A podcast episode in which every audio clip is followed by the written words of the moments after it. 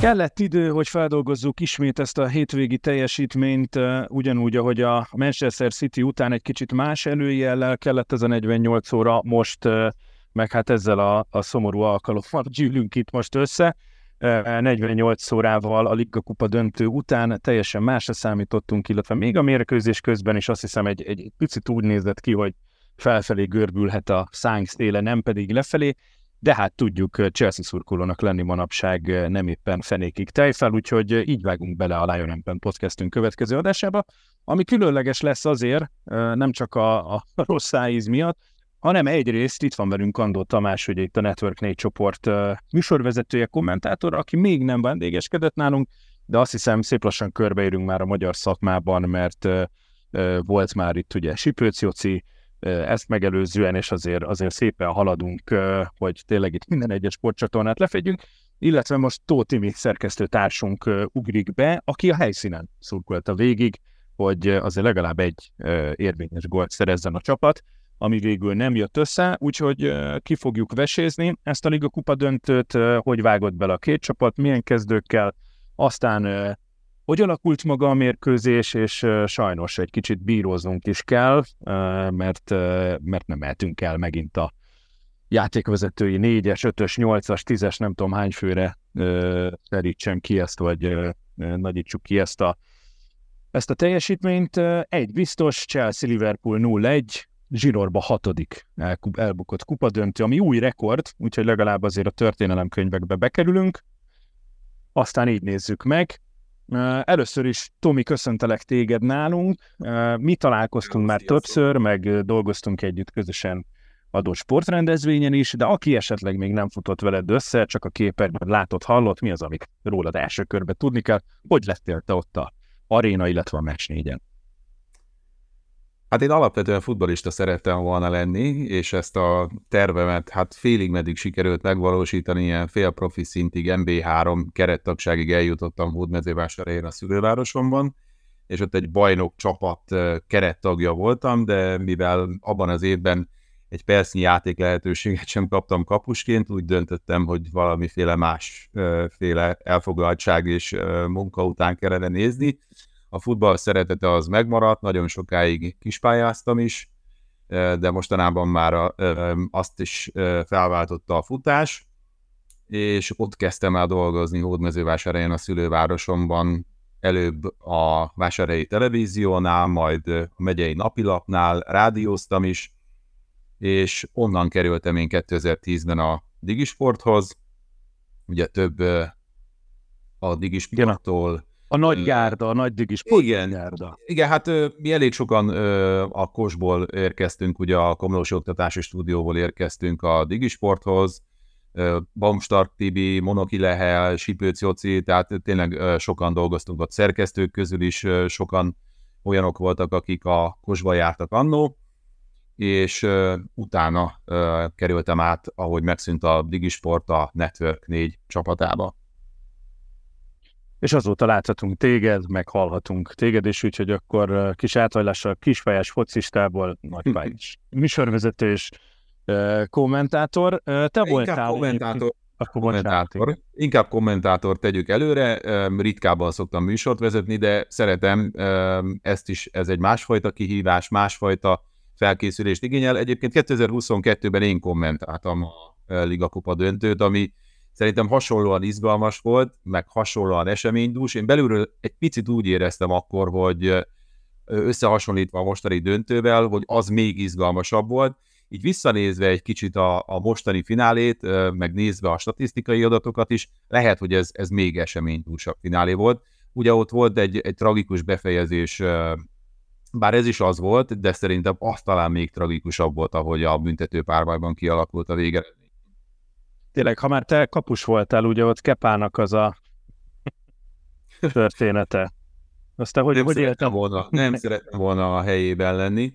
Édesanyám szokta mondani, hogy ha nagyon nagy különbség van mondjuk egy mérkőzésen a csapatok között, elkezdi sajnálni a vesztes félben a kapust. Én is bizonyos helyzetekben együtt érzek a kapusokkal, ugye az a nagyon nagy különbség, hogy én amikor elkezdtem focizni, akkor még nem volt alapvető elvárás az, hogy a kapusok jól bánjanak lábbal a labdával, ez egy bónuszfaktor volt, most meg már ugye megfordult egy picit a trend, amivel én nem is mindig értek egyet, hogy elsősorban jól bányol labdával, és aztán jöhetnek a védések.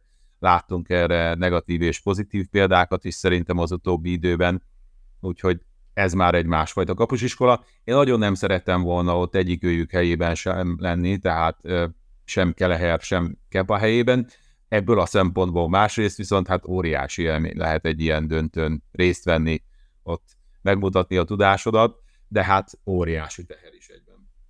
Egy, csak egy pillanatra, ha már kapus volt, csak ezért jutott eszembe, még egy picit ugorjunk vissza az időbe, ugye Kepának a másik híres kupadöntős megmozdulás, ugye még Szár idején.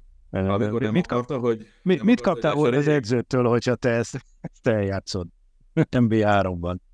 Hát nem tudom, ez is egy nagyon nehéz eset. Hát nem fér bele. Én, nálam az én futball mentalitásomba, vagy sportolói mentalitásomba nem fér bele. Tehát amit az edző mond, az van. Persze nagyon nehéz helyzet ez, meg, meg nehéz eldönteni, hogy, hogy meg nehéz beleélni magát az embernek, hogy, hogy hogyan reagálna bizonyos szituációkra. Én azt gondolom, hogy, hogy a, az edzőnek a, a szavát el kell fogadni. Tehát még ha, még ha nem is tetszik, van az úgy, biztos vagyok benne, akár most is a mostani keretekben is, és a mostani edzőknél is, hogy nem tetszik a játékosnak az, amit az edző mond, de hát ilyen szempontból szerintem, szerintem az edzőnek meg kell lenni a tekintélyének, és neki kell kimondani a döntőszót. Hát ez is egy ilyen emlékezetes pillanat lesz akkor majd a történelemkönyvekben, ahogy Iminek is a rossz végeredménytől függetlenül ez a döntő, hiszen ugye tőled kaptunk rengeteg képanyagot, kis videót, de most ott a helyszínen szurkolhattad végig, ráadásul a kapu mögött voltatok, ahol, ahol több Chelsea zicser is kimaradt. Azért milyen a, milyen a Wembley-ben lenni? Hát összességében óriási élmény volt az eredmény ellenére is. Nekem a Wem, én a Wembley-ben most jártam először, ugye a Stanford Bridge-en már többször volt alkalmam kint járni.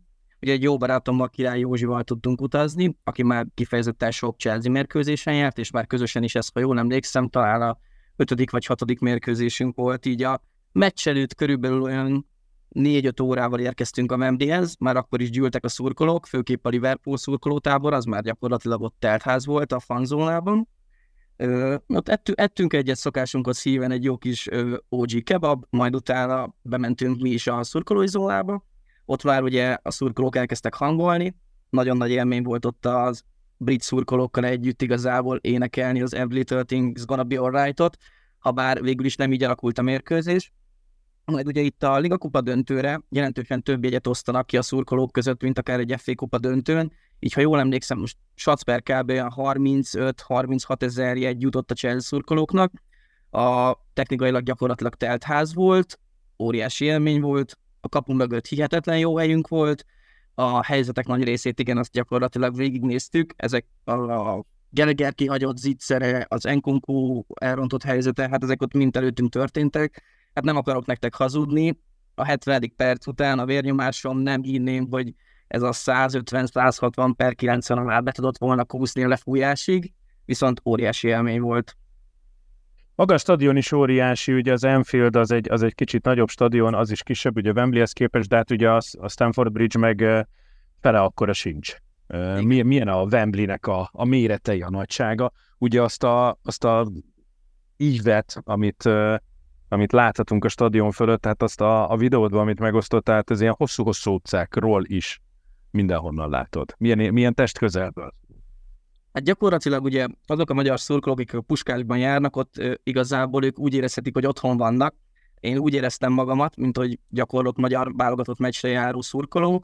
Ö, ez a puskásnak úgy éreztem, hogy ez a felnagyított verziója. Hihetetlenül jól látod a pályát, hihetet, ö, mi az alsó karéba voltunk, nagyon közel éreztem magunkat a pályához, amit beléptem a stadionba, hát ez egy ilyen monumentális élmény, hihetetlen nagy, ez, illetve 90 ezer ember, az 90 ezer ember, ott, ott gyakorlatilag, hogyha csak ez alapmorajlás is egy olyan hangulatot ad ehhez az egész mérkőzéshez, ami hát feláll az embernek a szőr a hátán. Az, az mindenképpen akkor egyszer és különleges. Térjünk rá magára a mérkőzés, illetve a mérkőzést megelőző helyzetekre, illetve állapotra. Alapvetően kicsit ugye máshogy vágott bele a két csapat, bár azt hiszem a Chelsea-nél ez egy állandóbb történet, mint a Liverpoolnál, rengeteg sérült. Ugye Tomi, ti erre külön ki is tértetek a felvezető műsorban, és lehet, hogy ez nekünk volt ilyen érzés, mert mi már kezdünk ehhez hozzászokni, hogy egy kezdőcsapatnyi játékos sérült, de ugye Liverpoolnál annyira nem. Mennyire befolyásolta ezt, akkor még ugye nem tudtuk a végkimenetel, de hogy, hogy mennyire más volt a hangulata, hogy, hogy nem éppen a két legerősebb kerettel felálló csapat fog majd döntőt vinni.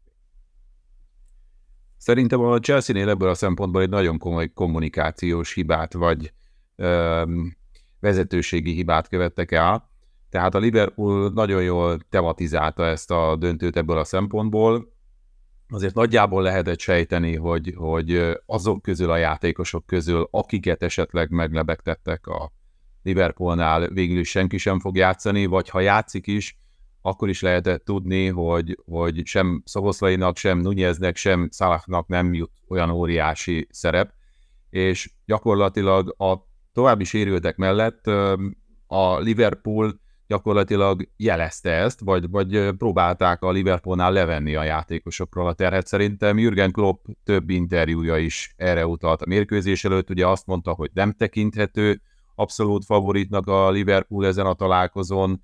Ugye nagyon más volt a helyzet, mint néhány héttel korábban, amikor a két csapat a bajnokságban találkozott, és amikor a maga biztosan nyert hiszen tényleg sok hiányzója volt most már a Liverpoolnak is. Fontos emberek, olyanok, akik ugye néhány vagy egy-két mérkőzésre visszatértek, és aztán ugye megint megsérültek, és ezzel egy picit szerintem levette a terhet a saját játékosairól Jürgen Klopp, és azok a fiatalok, akik végül is bekerültek a keretbe, azok egy kicsit felszabadultabban játszhattak, ugyanakkor viszont így valamelyest rákerült a Chelsea-re a teher, mert ugye az ő hiányzóikról, az ő sérültjeikről nem hallottunk annyira sokat, ugye akik a Chelsea-nél szóhoz jutottak, azok se olyan nagyon ö, idősek ö, többnyire, hiszen azért ha az átlag életkorokat megvizsgáljuk a kezdő csapatoknál, akkor, akkor ugye a Liverpool egy picit idősebb volt, de szerintem ebből a szempontból egy kicsit furcsa volt a helyzet, hogy, hogy ezzel is egy kicsit rákerült a teher a Chelsea-re a döntő előtt. Nem annyira, hogy, hogy favoritnak nevezhettük, vagy abszolút esélyesnek nevezhettük volna a londoni csapatot, de azért ez így egy más helyzetet teremtett a, a kékek számára is. Igen, azért az nagyon érdekes, hogy ugye az első fél időben a Chelsea-nek 24 év eleje volt, az átlag életkor a Liverpoolnál 25 eleje, és a második fél időre még fiatalodtak a gárdák, ott a Liverpoolnak az átlag életkora bekúszott 24 alá, Chelsea meg 23 alá, csak ugye más volt az elosztás, és hát ez mondjuk egyébként ki is jött, ahogy mondtad, ugye ezek szerint ugye pozitívunként hatott a Liverpool fiataljaira, de hát majd mindjárt nézzük a, a mérkőzést történését, ugye a Chelsea nem kifejezetten görcsösen indult az eleje ennek az összecsapásnak, Imi, ti, ti ebből a helyszínen láttatok-e, éreztetek-e valamit, ugyan végignéztétek a, a bemelegítést a, a mérkőzésre, ott, ott mennyire jött ez át, hogy, hogy remegnek egy picit a Chelsea játékosok, hogy na, akkor ez most itt az első döntő kupaszerzési lehetőség, vagy ezt már csak a mérkőzés elindulása után lehetett érezni? Én őszintén a bemelegítés alatt mindenkit nagyobb magabiztosnak éreztem, mindenki mosolygott, vidám volt, ugye végignéz, végignéztük a bemelegítést, a szurkolók között is azt gondolom, hogy igazából mindenki bizakodott, főképp az elmúlt három mérkőzésen látott játék alapján, úgyhogy a bemelegítés alatt ezt egyáltalán nem éreztük, viszont amint elkezdődött a mérkőzés, azért nagyon hamar láttuk, hogy a, gyakorlatilag ezt a mérkőzést a Liverpool az első féldőben mindenképpen kézben tartotta, görcsösen játszottunk, nagyon-nagyon sok egyéni hibával, itt kiemelném például Dissassinak ugye az els, elcsúszásait, amikor pont előttünk voltak, illetve nagyon sok eladott labda, rosszul átvett átadás, úgyhogy nagyon görcsös volt az első félidő, és talán ott, ha jól emlékszem, ott az a nagy Palmer helyzet volt az, ami kimaradt, azon kívül azt gondolom, hogy teljes mértékben kontrollálta a mérkőzést a Liverpool, és fejben talán nem voltunk ott, ahol kellett volna. Bentről, stúdióból, Tomi, ti hogy láttátok? Én egyébként ebből a szempontból egy picit veszélyesebbnek éreztem a Chelsea-t, pont az a Palmer helyzet, ahol ott Kelehernek óriásit kellett védenie. Kapus szempontból szerintem talán a mérkőzés egyik legnagyobb védése volt az, bár egyik oldalon sem lehetett panasz a kapus teljesítményre, nem ez döntött ezen a finálén. Én egy kicsit veszélyesebbnek éreztem a Chelsea-t ebből a szempontból. Ugye a, jó, jól emlékszem, hogy az első fél időben volt a lesgól is, tehát az is azért nagyon kicsi múlott, hogy, hogy az végül is nem lett les, tehát én nem éreztem ezt, hogy, hogy, hogy abszolút fölényben lenne a Liverpool, sok szempontból az ő akaratuk érvényesült, viszont szerintem a gólhoz meg, meg közelebb volt a, a Chelsea, ugye a másik oldalon meg volt egy kapufa, azért erről se feledkezzünk meg, úgyhogy jó, kiegyenlített találkozó volt, de mondom, szerintem az első fél időben egy picit talán közelebb volt a Chelsea a gólszerzéshez. Én ez a Imi ugye azt mondtad, hogy kontrollálta végig a meccset a Liverpool. Pont a, a, igen, ez tény. Én azt gondolom, hogy ez meg, tehát hogy ez annak a következménye volt, hogy ennyire remektek a Chelsea játékosok, ennyi egyéni hiba volt, ugye nem csak Disasi, de, de például Malo aki összességében jó teljesítmény nyújtott, azért belecsúszott háromban négy alapvető labdakezelési hiba aztán érdekes módon például a nehezebbeket simán megoldotta, de hát még ugye tapasztaltabbak is egy ilyen fiatal keretben, akár Enzo Fernandez, aki ugye egy VB döntőn is ugye ott volt meg egy egész világbajnokságon, náluk is azért, azért megremegett a láb.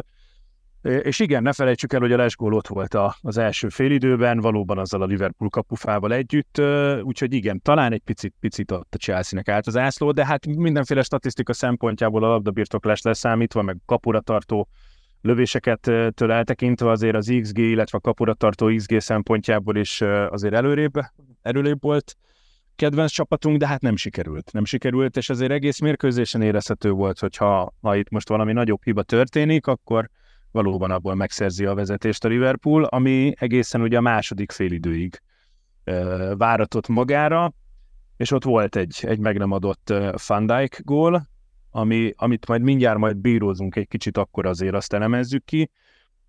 De elérkeztünk ugye a második félidőnek, ugye lényegében az érdemi része a második félidő második fele, ahol meg aztán tényleg hát minden sikerült csak gólt rúgni, nem? Ugye Imi mondtad, hogy előttetek történtek ezek az esetek, Hát ott az, milyen volt azt átélni? Fenomenális, illetve a vérnyomásom azt szerintem itt már itt a 200 környékét is elérhette itt a szisztóni.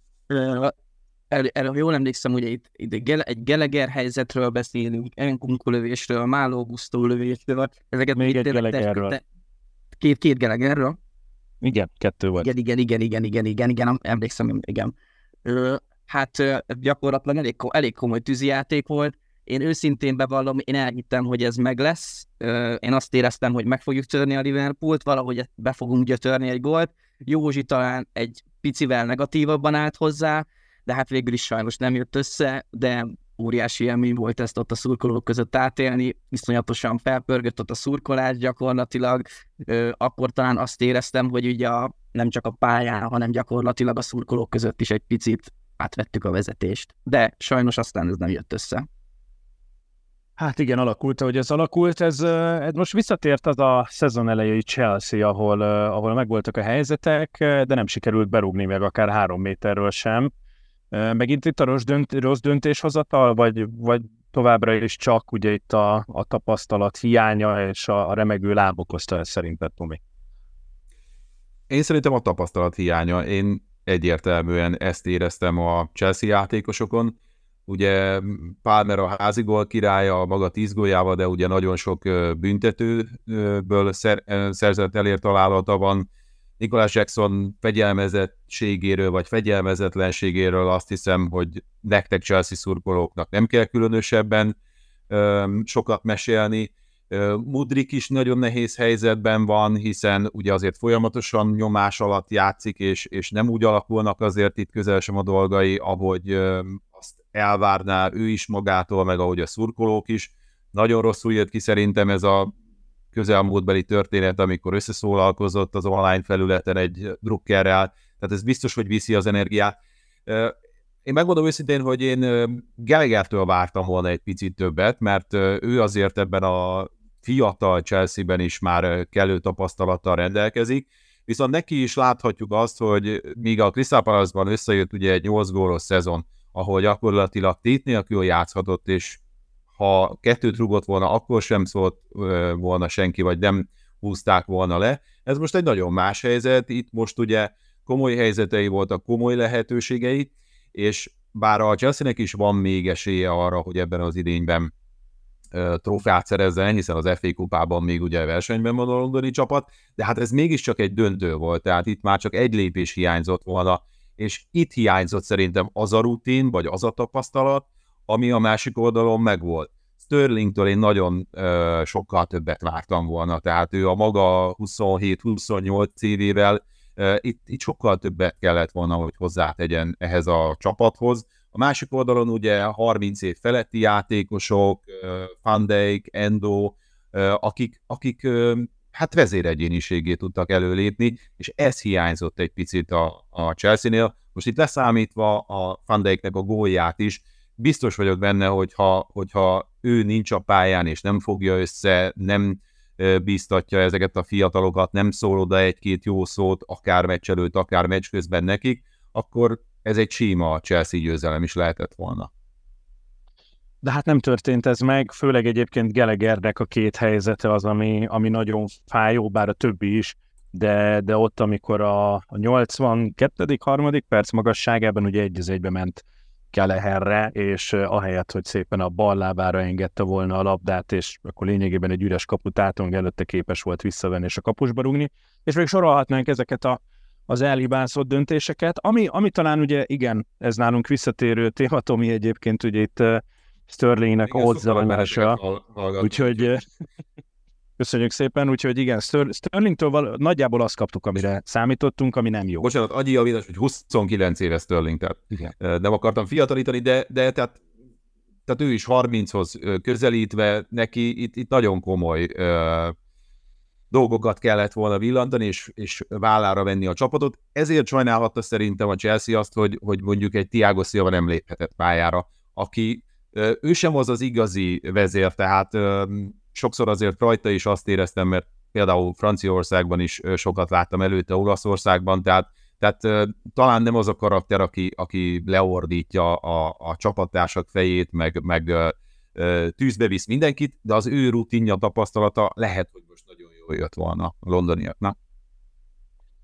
Hát csak aztán ugye sérülés miatt, vagy éppen más miatt, vagy a felesége miatt most éppen távol van a, a kerettől, és hát akik meg egyébként beszálltak a mérkőzésbe, se tudtak nagyot előre lendíteni. Ugye alapvetően a meccs azon szakaszán ugye egy-egy csere történt, ahol még ugye kellő idő volt, hát most a hosszabbítást leszámítva, Ugye egy kényszerű cseréje volt a, a poolnak már az első fél időben, ugye Gravenberg elég komoly sérülés szedett össze, Kajszedó taposását követően, amire mindjárt szintén ki fogunk térni, és ugye Joseph Gomez érkezett a helyére, de hogyha ezt nem veszem alapul, akkor ugye a 67. illetve a 72. percben ugye egy Sterling Enkunku, valamint egy Bradley Clark csere történt, mm, és aztán ugye 87. percben tripla csere ugye Kloppéktól, illetve hát ugye Mudrik érkezett Jackson helyére, majd a hosszabbításba történt ugye, hát ott már inkább fáradtság és egyéb tényezők miatti cserék,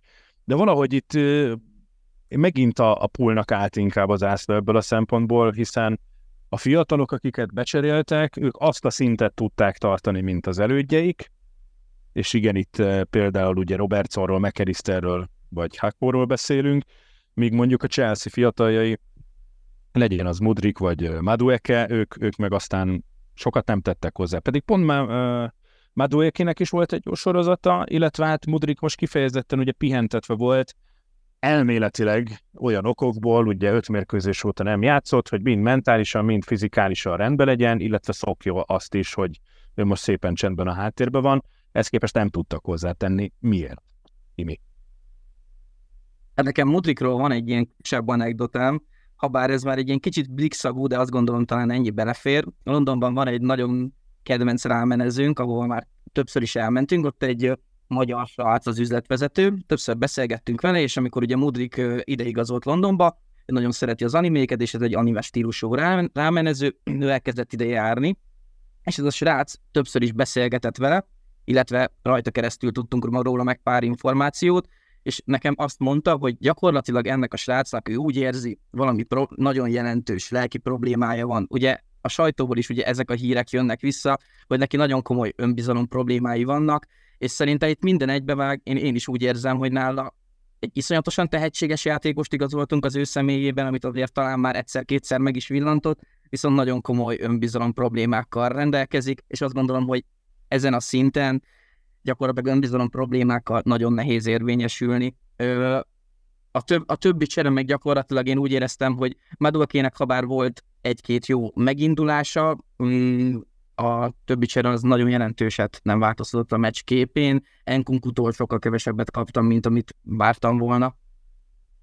Igen, Enkunku egy kicsit felemás ebből a szempontból. Volt talán kettő jó mérkőzés, amikor beszállt, sőt, egyébként itt az adás felvételének az időpontjában már megtudtuk, hogy újabb három-négy hétre kidőlt, de azóta sokat nem mutatott, nem is szállt be jól, sérülésből sérülésbe, az, az a Red Bullos, Lipcsés Enkunku nagyon távolinak tűnik, mi lehet vele a baj, Tomi? Nagyon távolinak tűnik valóban, nekem is ez jutott eszembe, hogy azért a Bundesligában egy teljesen más Enkunkut láthattunk, és itt most megint visszatérnék arra, amit szerintem azért az angol sajtóban is többször pedzegettek, illetve azt hiszem, hogy nálatok is volt ez téma, hogy hiányzik egy kicsit a Chelsea-nél a klub identitás. Tehát ami azért jellemző volt nagyon hosszú időn keresztül a klubra, hogy megvoltak azok a vezéregyéniségek, akik, akik pontosan tudták, hogy azért az elmúlt évtizedekben most már mondhatjuk ezt a Chelsea kapcsán, és azért a győzelmekről és a trófeaszerzésről szólt nagyon sok minden a Chelsea-nél, és gyakorlatilag nincsenek meg ezek a, ezek a karakterek, akik ezt tovább tudnák adni a fiatalabb generációnak. És ebből a szempontból én, én Sterlinget is ugye már említettük, és hát Enkunku is ebben a helyzetben van, hogy ilyen 20-as évei közepén jár, és sérült is volt, nem volt teljesen rendben, azért kevesebbet játszott, gondolom, hogy kevesebbet edzett, és a nálam még fiatalabbakon meg még nagyobb a. Tehát a Mudriktól is itt mindenki azt várta szerintem, hogy idejön, és akkor ő tucat számra lövi majd a gólokat. Ugyanez Gelegertől, hogy azért, azért szépen pötyögteti majd a találatokat, és ez nem ilyen egyszerű. Tehát, tehát amit te is említettél, Balázs, hogy, hogy önbizalom hiányosan ezen a szinten egész egyszerűen képtelenség érvényesülni, arról nem is beszélve, hogy iszonyatos nyomás van ezeken a játékosokon, főleg így egy ilyen helyzetben, amikor, amikor ők is tudták azt, hogy, hogy ez, egy, ez egy komoly lehetőség, egy trófeát lehet nyerni, de, de nem jött össze. Szóval Enkunku, Enkunku ilyen szempontból szintén, szintén azt gondolom, hogy, hogy csalódást okozott még a sírülése és a sok hiányzása ellenére is, neki is itt ebben a keretben és ebben a csapatban azért, azért vezér szerepet kellene betöltenie. Imitől nem akarom elvenni, ő, ő mesélte el a kis anekdotáját, ugye Udrik önbizalom hiányáról és rámenezéséről, úgyhogy, úgyhogy igen, az az imi érdeme. Egy picit, picit térjünk a játékvezetők ténykedésére, illetve a varszobára, mert mindkét irányba, és azt, aki hallgat minket, azt tudja, hogy persze Chelsea szurkolók vagyunk, és néha sikerül eltúlozni, de azért igyekszünk nagyon pártatlanok lenni. Van néhány esemény, vagy történt néhány esemény a mérkőzésen, ami, amit én most kikérném a véleményeteket, mert én jó néhányal nem értek egyet. Ugye menjünk időzrendi sorrendbe, ugye egyrészt ott van, ha, ha, emlékezetem nem csak, a legelső igen Krafenberg sérülése és lecserélése. Ugye el, először az úgy nézett ki a történet, hogy összeakadta Kajszedóval, és csak aláfordult a, a bokája, és ugye egy sikerült teljes testsúlyával oda ráesni. Nekem van most személyes tapasztalatom bokaszalak szakadással részlegesen, úgyhogy de hát akinek volt már ilyen rugott már labdába, tudja mennyire rossz lehet a közben. Úgyhogy nem egyszerű. Majd aztán jött a lassítás, ahol viszont meg egyértelműen látszik, hogy telébe tapossa a a Gravenbergnek a bokáját. Ez miért nem piros? Miért nem nézte vissza a VAR? Miért nem hoztak bármilyen ítéletet szerintetek? Szerintem a szurkolók közül nagyon sokan ezt rosszul tudják, de hát minden ilyen esetet kielemeznek a videószobában. Tehát nincs ilyen, hogy nem nézte vissza, nincs ilyen, hogy, hogy ezen átsiklott. Ezt igenis... Bocsánat, rosszul fogalmaztam. Tehát, hogy nem az, hogy nem nézték vissza, hanem, hogy nem hoztak semmilyen ítéletet. Ja, hát ezt nem tudom megmondani. Tehát ezt nem tudom megmondani. Szerintem, bocsánat, tankönyvi piroslap esete volt. Valószínűleg nem szándékosan lépett oda, és nem akart sérülést okozni Kajszédó, de hát a szabálykönyv szerint ez egyértelműen piros lap, túlzott erőbevetés, sérülés veszélye, sőt, ugye nem tudjuk még Gravenbergnek pontosan a, a, a problémáját, de hát sérülést okozott. Szerintem egyértelmű, nem tudom, nem tudom a magyarázatot rá, hogy ez miért nem volt piros. Én a, a helyszínen magát az esetet, ugye elég messze volt tőlünk, nem láttam pontosan, viszont hát ugye a Twitternek hála, nagyon hamar vissza tudtuk nézni, és azt gondolom, hogy ott a környéken ülő szurkolókkal mindannyian egyetértettünk, hogy ha bár a szabálykönyvet behatóan nem ismerjük, de ennek piros lapnak kellett volna lennie, hogy ez miért nem történt meg, azt nem tudom megmondani. Ez volt az első ilyen játékvezetői vagy barszobás tévedés, és aztán jött a Chelsea vezető gól, ahol uh, nekem alapvetően egyetlen egy problémám van. Több is, de kezdjük, kezdjük csak azzal, hogy hogy, be, hogy megmutattak egy London keleti feléből készített fotót, hogy, hogy akkor ez lesz a les, és se egy közelít, se egy másik kameraállás, tehát semmi perdöntő bizonyíték nem volt, vagy legalábbis itt a képernyő előtt, vagy a visszajátszásokban, hogy erre azt lehessen mondani, hogy az egyértelműen. Magát a lestényét nem vitatom, csak akkor mutassák meg nekünk, hogy ez tényleg les volt. Ez az egyik problémám, és akkor a másik ide kapcsolódik, ugye itt ez már csak kapcsolatos pénz kérdése, de ugye a világbajnokságon, illetve a bajnokok ligájában már ugye alkalmazzák azt a fajta ugye les automatikát, ami egy 3D leképezéssel ugye csinálja ezt meg, és akkor nem Steve-nek és Paulnak a balszó varszobába kell vonalazgatnia uh, kaputelefon minőségben készült képekkel, vagy videófelvételekkel, tehát miért tartunk itt egyelőre, hogy nem ezt használjuk, másrészt meg miért nem mutatják meg a perdöntő bizonyítékot? Erre én megint csak nem tudom a választ, tehát hogyha... Vagy, vagy rosszul gondolom el, vagy, vagy te is ezt érezte, vagy nem tudom, mit láttatok ti a stúdióból. Balázs, én azt mondom, hogy ugye nagyon sok mérkőzést látok, nagyon sokat közvetítek, tehát én a leshelyzetekkel gyakorlatilag nagyjából úgy vagyok, mint a golvonal technológiával, tehát nem feltételezem egyetlen játékvezetői csapatról sem, hogy ameddig ennek nincs az ellentetje bebizonyítva, hogy csalni akar, vagy valamelyik csapattal ki szeretne szúrni. Tehát mit a van a technológiával, tehát ezt el kell fogadni, hogy ők ezt így húzták be, és, és lesnek látják. Ugye a gólban a technológia azért eléggé objektív, azzal van szerintem az újítások közül a legkevesebb probléma. Ugyanezt érzem a les helyzeteknél is.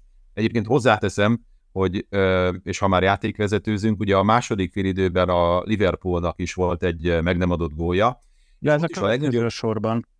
Bocsánat, annyiban ugranék előre, hogy itt is, ha kapott volna egy indoklást a, a nézőközönség, vagy akik televízión keresztül követik, tehát elhangzott volna az, hogy a vonalazás alapján bejebb van a válla, ami valószínűleg így volt, akkor szerintem mindenki jobban elfogadta volna. Így valóban, hogy nem láttuk a vonalakat, nem hallottunk kvázi indoklást, mint ahogy az NFL-ben ugye nagyon sokszor megindokolják a játékvezetők, vagy elmagyarázzák, hogy pontosan mit is láttak, és mi az, amit ők észrevettek, az nagyon sokat segítene. Ettől szerintem egyelőre borzasztó messzire vagyunk, és így sok esetben csak találgatni lehet, hogy pontosan mi is történt a pályán, aztán vagy eltalálja az ember, vagy nem. Hát a stadionban szurkolóként gyakorlatilag megszokhattuk már, hogy ugye nekünk ezekben a játék, játékvezető ítéletekben alapvetően hinni kell, mert látni aztán semmit nem fogunk. Én is azt gondolom, amit te is és Tamás is említett, hogy az egy nagyon nagy lépés lenne előre, hogyha a játékvezető, mint az NFL-ben megindokolná, ha bár olvastam olyanokat, hogy van már ilyen kezdeményezés, hogy ez megtörténjen a Premier League-ben, illetve mutassanak talán egy olyan képet a kivetítőn, ami ugye ezt igazolja, és ezzel szerintem mindenkinek meg lehetne nyug, nyugtatni a lelki világát. Hát nem itt tartunk, én se vitatom a, les, a lest, gyakorlatilag a mérkőzés után azért visszanézve különböző kamerállásokat a Twitteren, úgy tűnik, hogy ez tényleg les volt, viszont a lelkemnek nagyon jót tett volna ott, hogyha ezt meg is indokolják nekem, és látom ugye erről a bizonyítékot. Illetve amit szeretnénk hozzátenni, bocsánat, szerintem a challenge is nagyon jó lenne. Tehát mondjuk egy-egy fél időben egy-egy lehetőség a challenge. Amikor a csapat edzője, vagy erre kijelölt embere jelezni azt, hogy, hogy szeretnék, hogyha a játékvezető, aki a pályán van, tehát nem a videószoba, visszanézni egy jelenetet. Szerintem egyébként Klopp is ugye ott a Kajszédó Gravenberg eset után azért nagyon vehemensen reklamált, és ő is szerette volna, hogyha mondjuk kihívják a játékvezetőt és megnézi. Szerintem ez is sokat segítene, hogyha lenne egy, egy ilyen esély, ugye mint a teniszben, hogyha igaza van a, a challenge kérőnek, akkor marad, ha nem, akkor elbukja. Ez, ez megint egy picit javítana a helyzeten. Ezt is egyébként sok sportágban, például kosárlabdában úgy tudom, hogy kettő van, amit felhasználhatnak az edzők. Igen, tehát félreértés ne esik a részemről, nekem is a, a lelkem nyugalmával volt csak probléma, tehát nem gondolom, illetve nem is szeretném feltételezni, hogy mindenféle összeesküvés elmélet lenne a háttérben, és mondjuk nem volt les, és csak azért is beúzták azért remélhetőleg itt nem tart a, a világ, hanem, hanem tényleg az, hogy ezek, a, ezek az újítások, vagy inkább ezeknek az újításoknak a, a, a könnyebbé, elfogadhatóbbá tétele, amikor, amikor tényleg már a technika az szinte mindent meg tud oldani, tehát most kis túlzással megint ugye a világűrbe merészkedünk, akkor azt gondolom, hogy, hogy van arra lehetőség, hogy, hogy ezeket is kommunikálni és megfelelően meg tudják oldani. És aztán igen, amit Tomi, te most előrevetítettél, ez a, ez a következő, a számomra a legnagyobb káosz, amit itt a képernyő előtt ülve nem értettem, ugye az pedig Van Dijk első meg nem fejes gólya, ahol ugyan más játékos tartózkodott lesen, ő nem, befejelték, jelezte a VAR, hogy valószínű leshelyzet áll fönn, kihívták a játékvezetőt, aki végül lest intett. Na most lehet, hogy én tudom rosszul, de ugye les helyzetnél nem kell kihívni a játékvezetőt, mert azt a varszobában ülők, ahogy az első fél időben átadtuk, bevonalazzák, és akkor az alapján megszületik az ítélet. Ha meg szabálytalanságot akartak, akkor nem értettem, vagy szabálytalanságot véltek felfedezni, amire kiszokták hívni ugye a játékvezetőt, akkor nem tudom, hogy benne maradt-e hibásan ugye a, a, a leshelyzet kérdése. Itt, itt, és szerintem itt egy szabályos góltól fosztották meg a, a Liverpoolt. Hogy, hogy lehetett ez a kavarodás, vagy itt én láttam valamit rosszul, vagy ti hogy láttátok ezt, Tomi? Én annó vizsgáztam játékvezetésből, persze akkor még semmi uh, ilyesmiről szó sem volt, hogy videószoba, meg var, meg hasonló, de Na, nagyon is fekete-fehérek voltak. Hát, majdnem, majdnem. uh, nagyon nehéz volt uh, vezetni, és aztán, aztán egy évig tevékenykedtem, és aztán be is fejeztem, mert éreztem, hogy ezt nem lehet jól csinálni. Egyébként lehet, hogy meglepő számodra, én a 8.-9. lassítás után azt mondom, hogy ez egy elfogadható ítélet volt. Tehát ugye az Endo lesen volt a labdaelrugás pillanatában, és a játékvezetőt azért hívták ki, mert neki kellett ezt eldönteni, hogy az endo les helyzete, amivel az egyik ember gyakorlatilag leválasztott a fandeikről, ez aktív les helyzetnek, vagy passzív les helyzetnek minősül.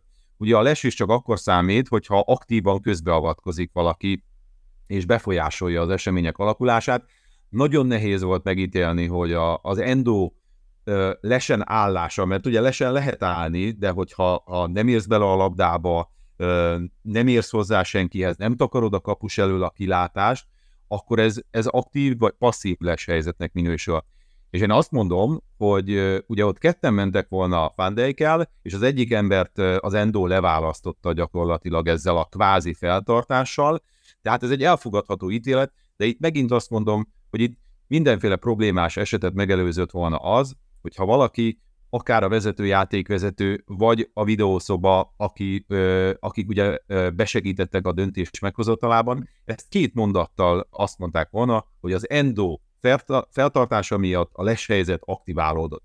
Ehelyett ugye mi lassításokban először azt láttuk, hogy ott ugye volt messzhúzás, mezrángatás, aztán azt láttuk, hogy a benti dolgokat mutatják már, tehát amikor a, a Van Dijk elfejeli a labdát, és ott az égvilágon senki nem tartózkodott lesen a Liverpooli játékosok között, tehát az teljesen egyértelmű volt, hogy ott ugye nem volt leshelyzet, de miután kifelé a szabadrugás úgy járt, hogy, hogy a játékvezető keze a magasban volt, mindenki tudta, hogy végül is leshelyzetet fújtak, tehát nem, nem szabálytalanságot, nehezen megfejthető ítélet volt szerintem, de mondom, szerintem elfogadható, amit végül is kihoztak ebből, és elfogadható az, hogy ezt a gólt így a leshelyzet aktiválása miatt nem adták meg.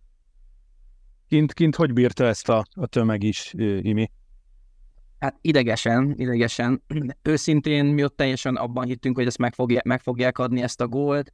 Vissza is játszották ugye a stadionban, láttuk, nem, a, magát a helyzetet nem is igazán értettük, hogy miért vizsgálják, majd szintén ugye Twitteren láttuk, hogy mi történt. Ö, azt gondolom, hogy itt nagyon sokadik visszanézésre én is Tamással értek egyet, hogy ezt jogosan vették el ezt a gólt viszont nem volt egy egyszerű helyzet, és, helyzet, és ott a helyszínen ezt mi nem tudtuk gyakorlatilag értelmezni, csak nagyon boldogok voltunk, ugye, hogy elvették.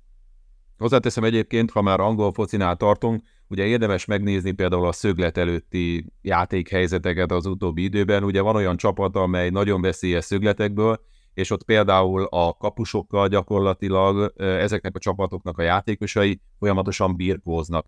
Tehát tényleg majdnem, hogy őre mennek a, a kapussal, és, és úgy tartják fel, és úgy akadályozzák a mozgását.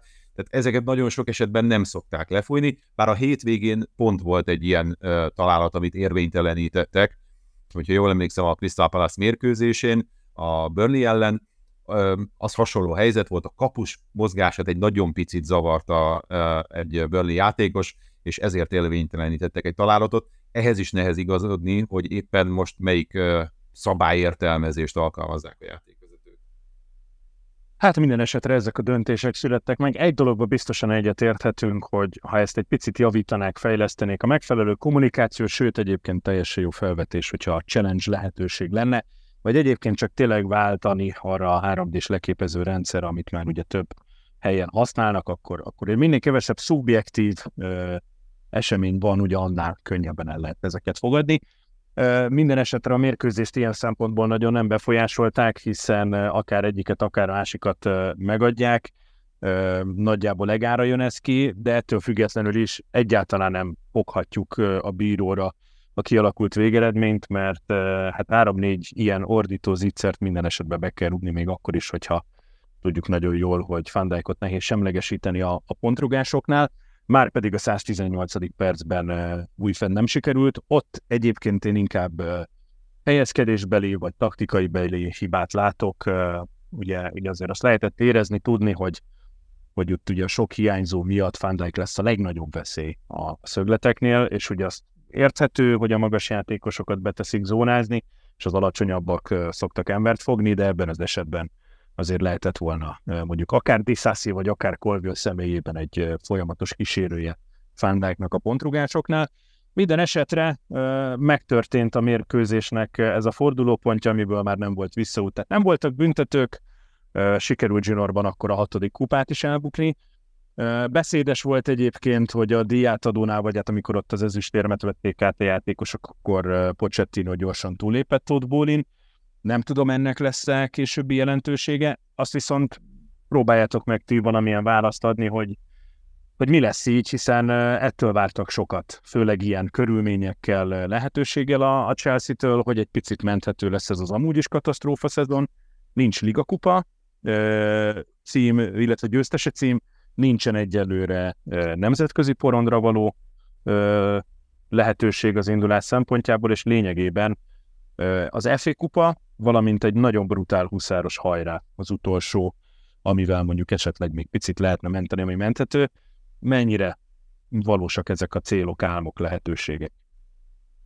Én annyiban visszatérnék Pochettino személyére, hogy amikor a Chelsea-nél elvállalta a munkát, akkor volt egy olyan interjúja, volt egy olyan nyilatkozata, hogy a Chelsea története a győzelmekről szól, és hogy a klub kultúrája az tulajdonképpen a győzelem kultúrája is egyben. Na most egy ilyen klubnál szerintem, ha az edző azt mondja a hosszabbítás előtt, vagy a hosszabbítás alatt a játékosainak, vagy utal arra, hogy, hogy jó itt a 11-es rugás is a végén, ami azért mindenféleképpen szerencsefaktort is tartalmaz, ö, annak nem biztos, hogy jó üzenete van. És itt akkor még a az elnök úrral történő készfogásról sem beszéltünk, ami, ami megint nem mutatott jól. Ez, ez, megint, ez megint okozhatott azért egy pici blokkot a Chelsea játékosokban, hogy, hogy ugye ott az első, a rendes játékidő végén ott ugye megvoltak a helyzetek, és érthetetlen módon szerintem visszaesett a hosszabbításra a Chelsea teljesítménye. Nem tudjuk, hogy mi hangzott el, vagy mit mondott Pochettino a hosszabbítás előtt, de hogy ott valami történt a londoniaknál, az egészen biztos, mert hát ott úgy nézett ki, hogy, hogy előbb-utóbb ugye a londoniak találnak egy gólt. A folytatásról, hát ugye ezt az interjút azért nagyon sokan előveszik Pochettino kapcsán, abban igaza van az argentin edzőnek, hogy itt valóban állandóságra és folytonosságra lenne szükség, sokféle szempontból, de hogy ő az ideális jelölt erre az állandóságra és folytonosságra, azt nehéz megmondani. Az biztos, hogy, hogy kellene valaki, aki mellett leteszi a klubvezetés a voksot, egy olyan edző, egy olyan karakter, aki össze tudja fogni ezt a csapatot, és hát kellene egy-két vezéregyénséges ebbe a csapatba. Nehéz helyzetben van Pochettino, mert szerintem ha az FA kupa sem jön össze úgy, ahogy, ahogy azt a szurkolók elvárnák, akkor azért, akkor azért megremeghet a pozíciója. Imi? Hát iszonyatosan sok gondolat kavarog itt bennem, itt akár ugye az egész szezonról, vagy gyakorlatilag az elmúlt két, másfél szezonról. Én azt gondolom, hogy Pochettino most itt a meccs után is, de nem csak a meccs után, hanem a szezon elmúlt pár mérkőzésen azért már többször vétett különböző kommunikációs hibákat. De hát nem irigylem, mert gyakorlatilag azért egy menedzsernek egy gyakorlatilag heti három kötője hat interjút kell adnia, nem egy, nem egy egyszerű helyzet, neki transzparensen kell működnie, kötelező interjút adnia, viszont ennek ellenére én is azt gondolom, amit Tamás is mondott, hogy ilyen nyilatkozatot elég nagy badalság tenni, ha bár több újságíró is a Twitteren azt írta, hogy ők azt érezték, hogy gyakorlatilag ő arról beszél, hogy a játékosok érezték így, hogy ő nem mondott nekik ilyet, vagy hogy nem javasolt nekik ilyet, hogy akkor játszunk gyakorlatilag a 11-esekre, de azt gondolom, akkor is badasság volt ilyet mondania. Tehát, hogy a szurkolók gyakorlatilag mit gondolnak, én, én úgy éreztem, hogy kint akárkivel beszéltem, hát Pochettino elvesztette a bizalmukat, és ezt nem ezen a mérkőzésen, hanem ugye ebben, ebben a szezonban. Pont tudta, hogy mire vállalkozik gyakorlatilag, Szerintem viszont mindannyian szurkolók tudjuk, hogy milyen katasztrofális a helyzet, ami gyakorlatilag a klub körül van, hogy mennyire nem kiegyensúlyozott a keretünk, bárki jöhetne ide gyakorlatilag, mindenki nagyon nagy gondba lenne azzal, hogy hogyan és miként csináljon újra ebből, ahogy mondtátok, egy győztes csapatot, főleg vezéregyéniségek nélkül. Viszont én azt gondolom, hogy ha Chelsea nem tudja a minimális követelményt, ergo az bármilyen európai kupában való indulást elérni, akkor a vezetőség nem fog tétovázni, és gyakorlatilag beáldozza Pochettinót. És ugye mit csinál ilyenkor egy szurkoló? Hát én az igazság, hogy az elmúlt szezonban a tanult tehetetlenség állapotát felveszem, reménykedek, végigvárom a szezont. Én azt gondolom, hogy nem lenne most értelme váltani, nem tudnánk gyakorlatilag, ez a new manager bounce jelensége esetleg segíthetne, de nem érzem, hogy hosszú távon ez megoldást jelentene, illetve most azt gondolom, hogy viszonylag kevés is az az edző, aki jó szívvel elvállalná szezon közben ezt a csapatot, úgyhogy hát csak reménykedni merek, hogy élünk meg majd még szép, szebb napokat is. Ennek az első lépése a szerdai Leeds elleni FA kupa mérkőzés lehet, ahol a, azt hiszem kell, kell mindenképpen a továbbjutás, hogy, hogy egy picit megint kirángassuk magunkat a gödörből. Úgy néz ki, hogy nagyjából három mérkőzésig tart egyelőre a csoda, ahogy három napig szokott ezt tartani, aztán mindig valami visszaránkat minket a valóságba. Úgyhogy tényleg nincs más hátra, mint, mint az amúgy remek formában és nagyon jó játszó Litz ellen hazai pályán kivívni a Defi Kupa következő körös megméretetési lehetőségét, és egy nagyon huszáros hajrát kell itt a Premier League-ben összehozni a tavaszi szezon itt lényegében indulására, vagy hát a, a szezon második felére, mert egyébként a lehetőség ott van, azért botladoznak az előttünk lévők, de, de egyelőre saját házunkon kell egy csomó mindent rendbe tenni. Sajnos ez a mérkőzés nem így ért véget, ahogy szeretünk volna, és bocsánat, hát a legfontosabb azért, ami itt a Magyar Szurkolói Klubnak talán mindenképpen a, a legszívmelengetőbb, hogy nagyjából 80-an voltunk jelen a közös meccsnézésen, és, és hát az mindenképpen nagyon jó volt látni, hogy mm, ismert régi arcok, rengeteg új arc, vidékről, vagy esetleg külföldről érkezők is ott voltak velünk a grundon, és végig szurkoltuk ugye itt hosszabbítással együtt ezt a ligokból döntött, és kitettük mind Facebookra, Facebookra illetve Discordra is hogy döntsétek el kérlek szépen, hogy a márciusi meccsnézésünk az mikor történjen meg. Ugye lehet egy hétfő, ami a Newcastle elleni rangadó lehet 11-én, illetve 16-án, hogyha nyerünk a Leeds ellen, akkor ott FA Kupa mérkőzést fogunk játszani, ha nem jutunk tovább, akkor pedig Arzenál elleni rangadót vívunk majd, úgyhogy kérlek szépen szavazatok itt is, ott is döntsétek el, hogy melyiket szeretnétek. Valamint elindult ugye a Imi 66-os, illetve Ádám 66-os közrejátszásával ugye a Patreon oldalunk, a, illetve lassan befejeződik végre a weboldalunk felújítása, ahol minden egyes ilyen fontos infót megtaláltok, de addig is ott a Facebook, ott a különböző közösségi oldalak. Én Kandó Tominak, illetve Tótiminek nagyon szépen köszönöm a jelenlétet, illetve szakértést, és hát minden egyes hallgatónak a figyelmet találkozunk a következő podcastben. Sziasztok! Sziasztok! Sziasztok, köszönjük!